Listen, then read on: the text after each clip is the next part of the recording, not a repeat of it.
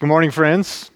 I am Perry, one of the pastors here at the Boulder campus. It's great to be together today. We're, we're going to be in Revelation chapter 15 and 16 this morning. If you have your journal or have a Bible, go ahead and turn there. I will have some of the verses up on these screens, but not all of them, so it's helpful if you're able to follow along.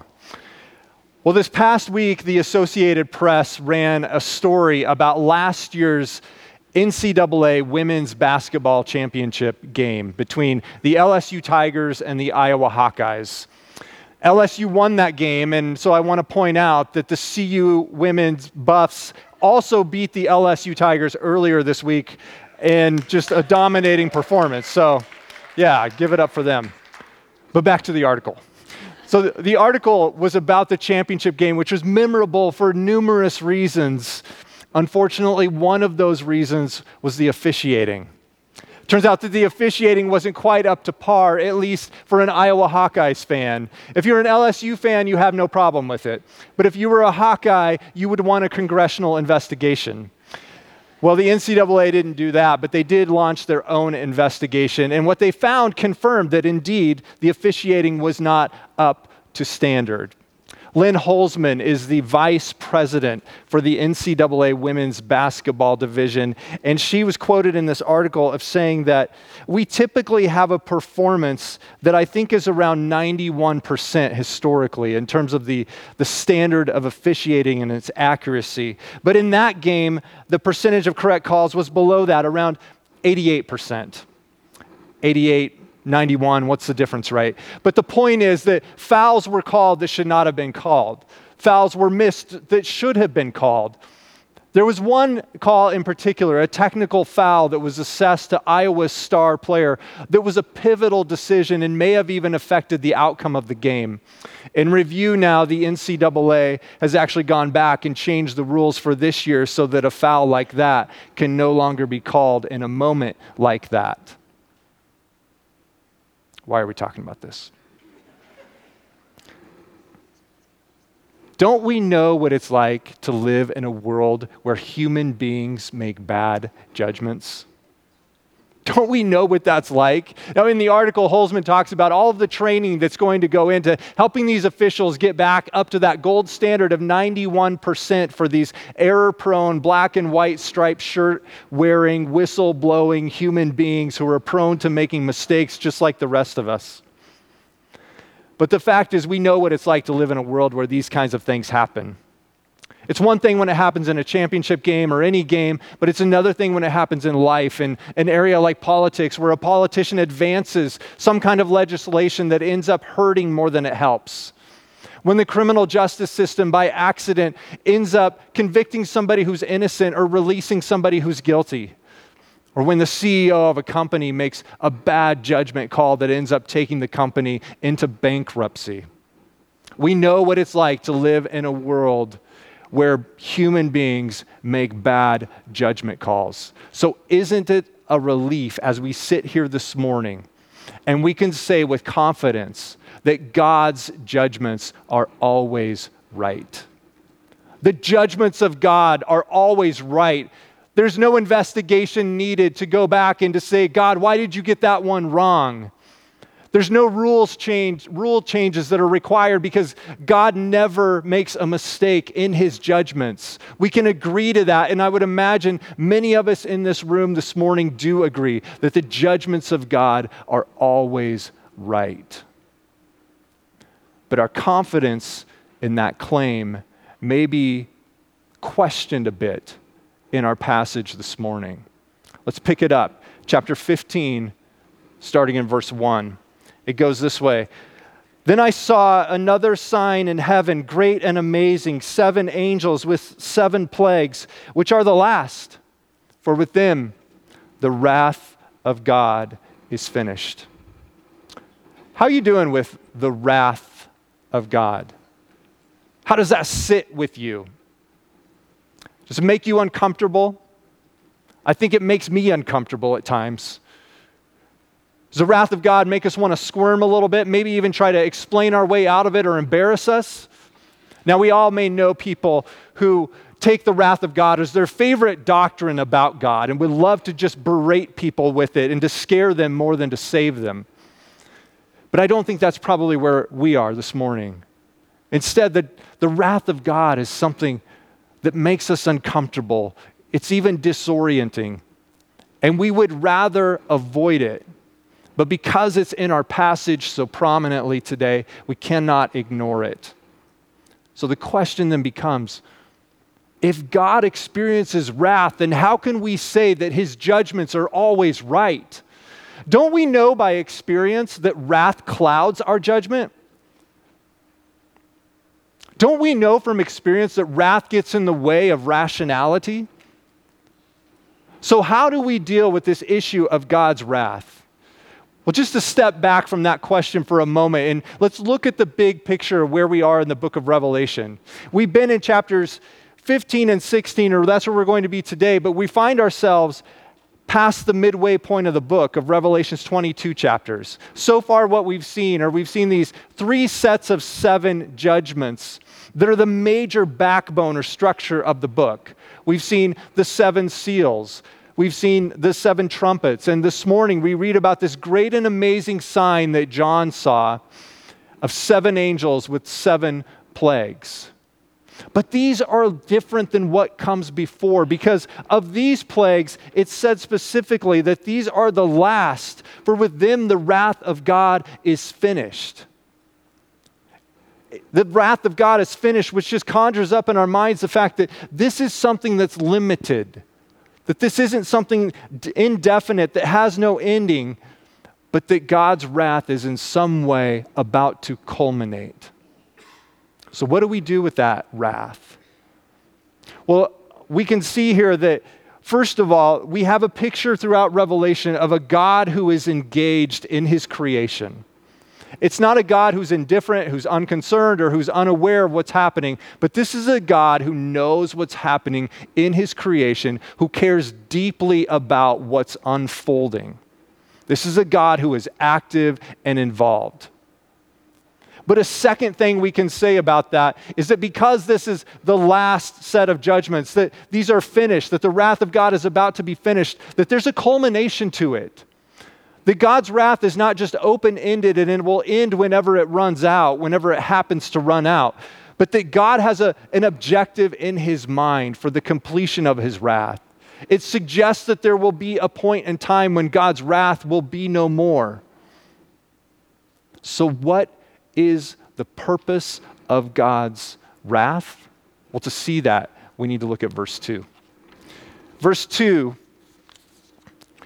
John says, And I saw what appeared to be a sea of glass mingled with fire, and also those who had conquered the beast and its image and the number of its name, standing beside the sea of glass with the harps of God in their hands. Where in Revelation have we already seen a sea of glass? It was back in the throne room in chapter 4. There was a sea of glass like crystal that was around God's throne.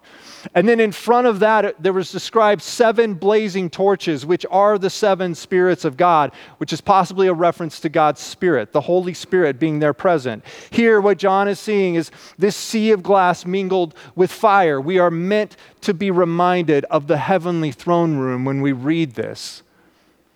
That that's where these people are standing, that they are standing by the heavenly throne room. But then we think as well, where else have we seen in Scripture people standing by the sea? Book of Exodus, of course. In the book of Exodus, we also see that God's people have been delivered through the sea and they're now standing on the dry land. They've gone through the waters that have transformed them from being slaves on one side to being free on the next. It's a picture of God delivering his people. So, God's purpose in judgment is to bring about this deliverance. The answer to the question about what would bring about this end of God's wrath, the, the completion of these judgments, the answer is God's deliverance will do it. God's deliverance will bring it about. So, those who had conquered are the ones who are standing there. And in the terms of Revelation, conquering is what the objective of the Christian life is all about. We might also just say it as, as being victorious, of overcoming. That's what the whole point of the Christian life is. But those words conjure up ideas in our minds of like outsmarting, outmuscling, or outmaneuvering. But that's not what it means in Revelation. In Revelation, to conquer is totally different. We saw it a couple chapters ago in chapter 12, verse 11. That's the chapter where we were introduced to the dragon who represents Satan, the devil, the, the adversary of God. But there it talks about those who had overcome the power of evil. And it said that they had done so by the blood of the Lamb, by the word of their testimony, and because they loved not their lives even unto death. We overcome by the blood of the Lamb. We overcome by the accomplished, completed work of Jesus Christ. We overcome by the explanation through our words and our actions and our attitudes of what God has done for us. We overcome by being people who don't love our lives so much that we would try to preserve them at the cost of faithfulness to God. In the words of Jim Elliot, a 20, 20th century martyr, it's no fool to, to give what you cannot keep, to gain what you cannot lose. That's the perspective of an overcomer. So here we see that these people are standing there by the sea. They've conquered the beast, the image, the number of his name. But we're confused by this because this is the completion, the deliverance of God, but it's in chapter 15. There's 22 chapters in Revelation. But this reads like we should be at the last chapter, the last words of the book. But when we look at these two chapters this morning, it's like we're reading the story of the Exodus in reverse because we see God's deliverance here early on, and then we're going to read about the judgments of God that bring it about. It's like we're reading it backwards to see God's redemption and then the judgments that follow with that. But to go back to the opening question or the opening idea of why God's judgments are always right, we can see from just these first couple of verses that they're always right because they're motivated by God's purposes. They are motivated by God's purposes. Does motivation matter when it comes to judgment and wrath? Does it matter why we might be stirred up to wrath? I think one of the primary reasons we have an objection to God's wrath at times is because we know human wrath. What sets off a person in wrath? Could be you're just having a bad day you didn't get enough sleep the night before. Something happened in your day and it completely disrupted the agenda that you had set for it. You perceive a, a slight, an offense from another person that may or may not even be true or real.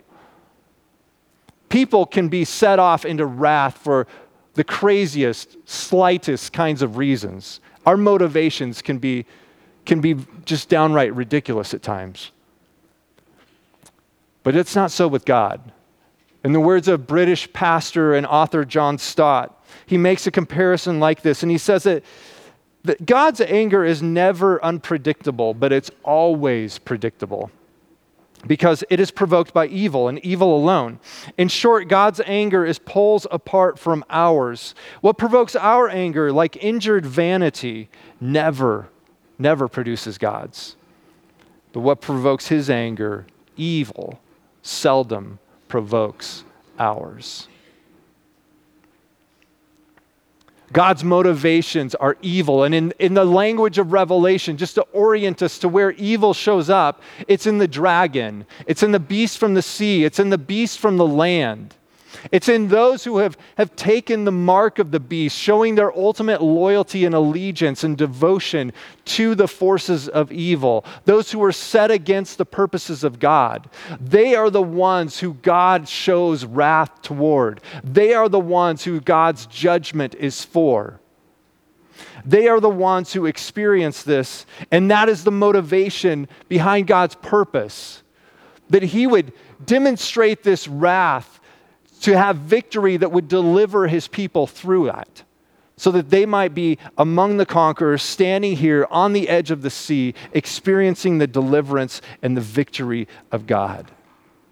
Those who oppose God's purposes experiences wrath, but those who take up God's purposes, they worship. Let's read about that now in verse 3. It says, And they sing the song of Moses, the servant of God, and the song of the Lamb, saying, Great and amazing are your deeds, O Lord God the Almighty. Just and true are your ways, O King of the nations. Who will not fear, O Lord, and glorify your name? For you alone are holy. All nations will come and worship you, for your righteous acts have been revealed. Again, there's just intense imagery from the book of Exodus here. If we were to go back to Exodus chapter 14, we would read about the deliverance of God's people through the Red Sea. Then, one chapter after that, in Exodus 15, we would read about the Song of Moses. The Song of Moses is the celebration of all of the Israelites for God's saving acts that he has just accomplished. So we're following that same pattern here where we see them, the people of God, standing by the edge of the waters, proclaiming this song of Moses here again. And what do they say? Well, great and amazing are his deeds.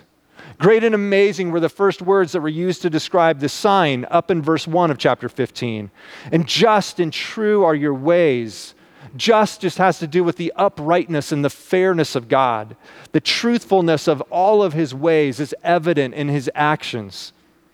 He's called the Lord God Almighty. He's called the King of the nations, which just points to his incomparable sovereignty and authority over all things. And then this question in verse 4 is so critical for all of us as we think about who will not fear and glorify the name of God. To fear means to have a deep reverence for God. We all fear something in this sense. We might fear the approval of other people. We might work our lives to build up a, a, set of accomplishments and achievements that would impress other people so that they would think well of us. In that sense, we might, we might be fearing people more than we're fearing God. We might build up a, a wild financial portfolio that allows us great independence, great security in life from, from one standpoint.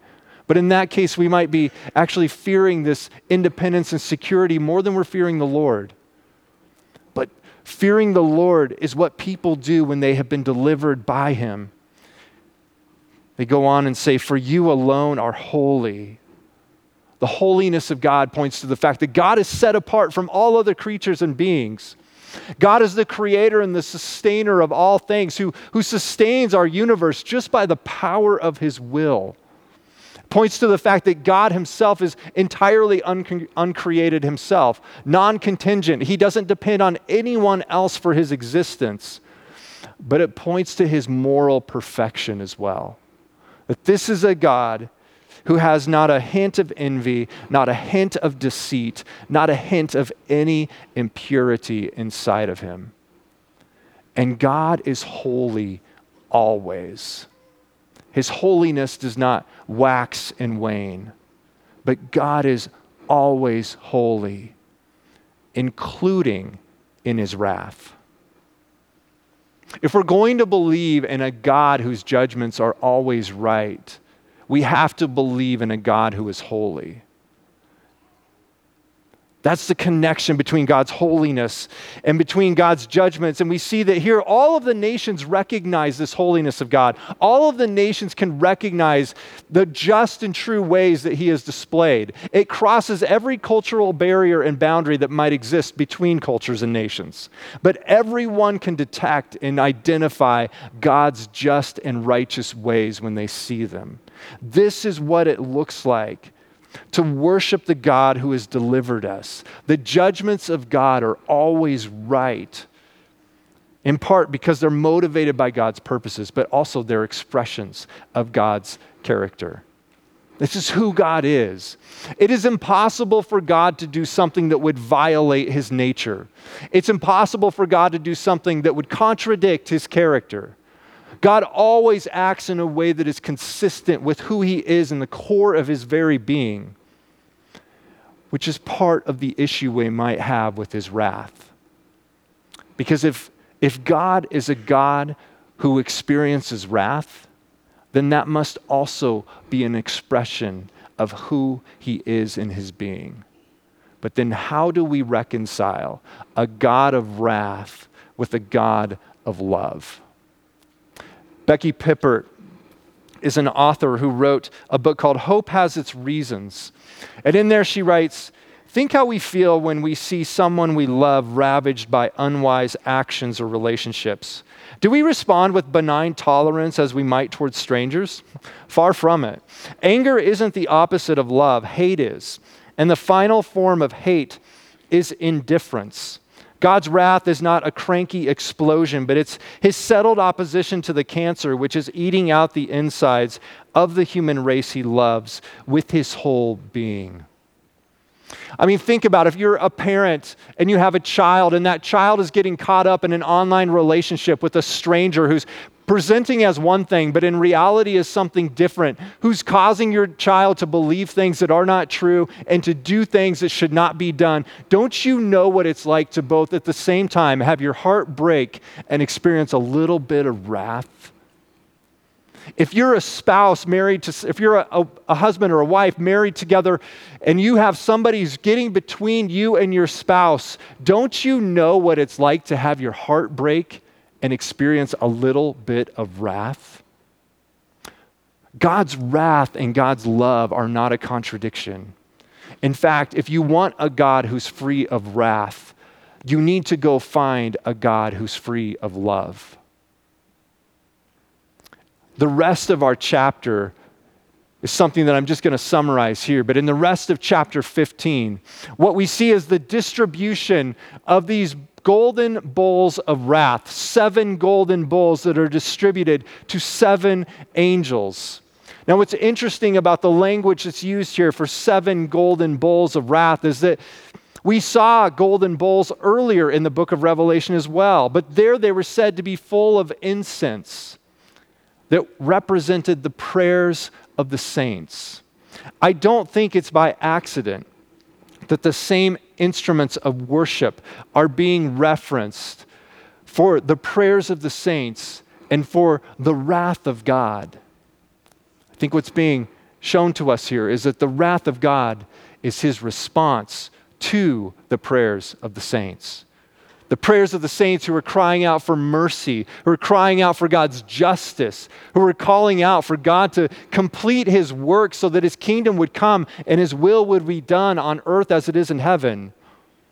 They want God's justice, and God here is answering their cries here as we see at the end of chapter 15 that these bowls of wrath are being distributed to the angels. Chapter 16 is where we, we enter in then to this whole description of God's final set of judgments, where it says, Then I heard a loud voice from the temple telling the seven angels, Go and pour out on the earth the seven bowls of the wrath of God. Okay, again, big picture thing. If we compare the, the bowls that we're reading about here in chapter 16 with what we've seen before with the seals and the trumpets, we can see that the seals, they impacted a quarter of the earth's population. The trumpets were said to impact a third, so there's an escalation. But here with the bowls, they affect all of the earth. It's an unlimited impact of God's judgment just meant to describe this intensification. And of course, that leaves us with the question of is this referring to the same set of judgments at the same time, or is this a linear progression throughout history? Those are just questions where we find that people interpret it differently. But the point is that these plagues are meant to remind us of the plagues of long ago out of the book of Exodus. What God did there on a smaller scale to deliver his people he is doing now on a global scale, once and for all. This is the God whose judgments bring about that kind of total, comprehensive deliverance. So we read about the first bowl being poured out, the second bowl being poured out by these angels. And with the third, it says that he poured his, his bowl out into the rivers and the springs of water, and they became blood. John says, And I heard the angel in charge of the waters say, Just are you, O Holy One, who is and who was, for you brought these judgments. For they have shed the blood of saints and prophets, and you have given them blood to drink. It is what they deserve. This is hard to read. In verse 7, says, I heard the altar saying, Yes, Lord God the Almighty, true and just are your judgments. This sounds vindictive. Sounds like we're celebrating revenge here. But first, about the altar. If we were to look back into chapter 5 at the fifth seal, when the fifth seal was opened, the altar was exposed, and John hears these voices that are martyrs underneath the altar crying out for God's justice to be served. And here we see the altar now celebrating, joining in with God's final judgment that He's issuing now. Just and true are your judgments, O Lord. But how are we to hear this? How are we to respond to such wrath of God being poured out in these judgments? I've been helped in this area by other people who have different perspectives on life and the world than I do. I can say that from my vantage point, I've had a very comfortable life. I've had an affluent life. I've had a life that's free of great injustice, great tragedy. And I can, I can say that for me, one of the biggest obstacles I have with being able to wrap my mind around who God is is this very issue of the wrath of God. But I've been reminded by people who have different perspectives from around the world, who have suffered great tragedy, who have suffered with great injustice, who know what it's like to live in a world of violence and affliction at the hands of perpetrators against them, who know what it's like to live in a world where there seems to be no justice. I've heard that their problem is not that God might bring his wrath and his judgment their problem is that God might be forgiving and merciful towards them. We should just remember that our initial response to this may not be as objective as we think it is, but it might be more cultural and more based on our own experience of life at an individual level. But here we see that God's judgments are being poured out and they're being celebrated by those who have suffered greatly as they have followed the slaughtered lamb. But still, we want to know God, in the midst of all of these great judgments, where is your mercy? What about those who might repent? Well, if we read about the fourth angel in the fourth bowl, the response of the people there is said to be that they cursed the name of God who had power over these plagues. They did not repent and give him glory. If we read about the fifth angel in the fifth bowl being poured out, it says that the people responded by cursing the God of heaven. They did not repent of their deeds. If we skip ahead to the seventh bowl and the seventh angel, it says at the end of that, the very last verse in our chapter, that they cursed God for the plague of the hail because the plague was so severe. What we see here is a hardening of hearts that are already resistant towards God. Let's be very, very, very clear about what we do and do not see here. This is not a portrayal of a wrathful God against human beings who are seeking mercy. This is not the portrayal of people who are trying to live up to God's standards but are just having a hard time making it happen. This is not the portrayal of people who are running to God, seeking God's mercy, but instead are just catching Him at a bad moment or on a bad day. But instead, these are people who are persistent in their rebellion against Him. We might imagine that people who are experiencing such turmoil and catastrophe, that they might at least pretend to repent in order to escape it.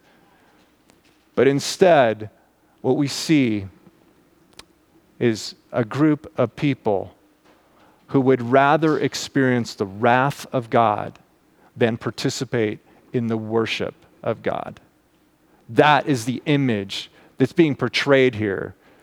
And just the severity of the language and description here just intensifies and heightens the sense of how hard their hearts are towards the God who is bringing judgment and delivering people. So when we think about the judgments of God, we see that they are motivated. They're motivated by his purposes, that they are expressions of his character, which is always holy. And we see as well that they provide salvation for God's people.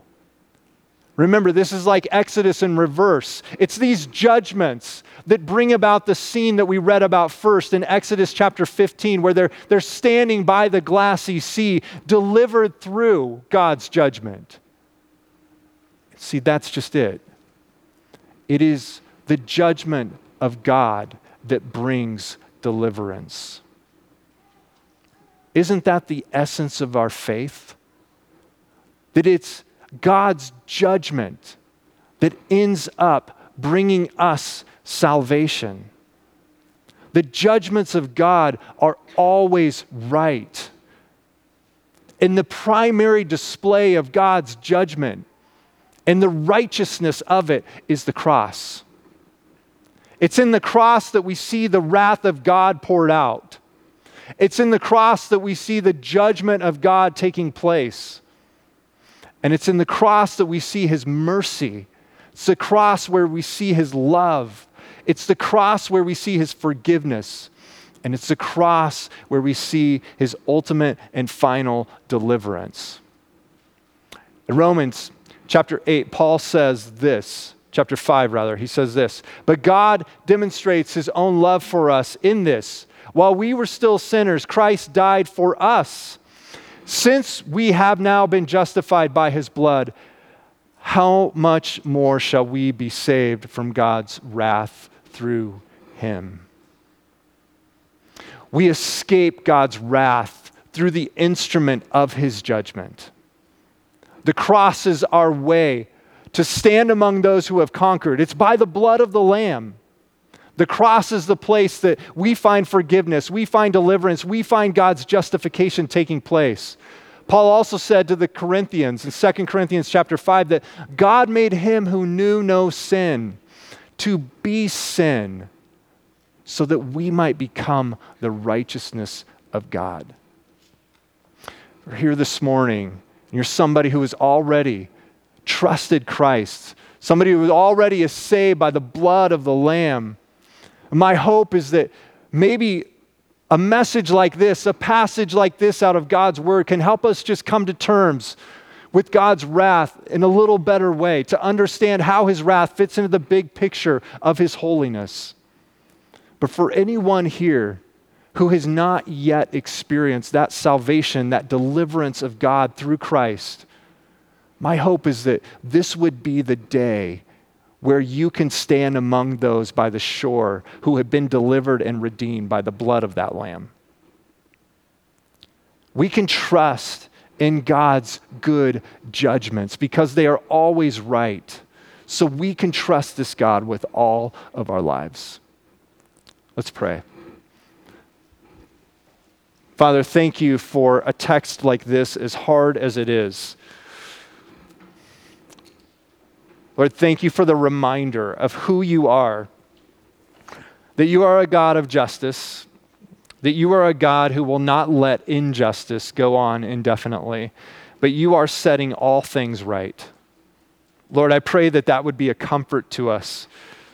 And I pray that that would be a motivation to us, Lord, to know that now is the time now is the time for us to, to be people who live by the blood of the Lamb and the word of our testimony, Lord, that, that we would not love our lives on this earth so much that we would be unfaithful to you, but that we would know that your judgment is coming, and through that, our complete experience of redemption is coming with it. But God, I pray that we would be faithful in the meantime. God, give us the strength to be able to live with the hope that your judgments are always right so that we don't have to fear, we don't have to wonder whether justice will one day be served, but we can actually resign ourselves to rest in the judgment that you will bring perfectly and completely one day. Lord, I pray for anyone here this morning who has not yet experienced your deliverance. Father, I just pray that you would stir hearts, open minds. Lord, we, we pray that your gospel would be proclaimed through our lives. And we thank you for our time together this morning as we worship. We ask all of this in Jesus' name. Amen.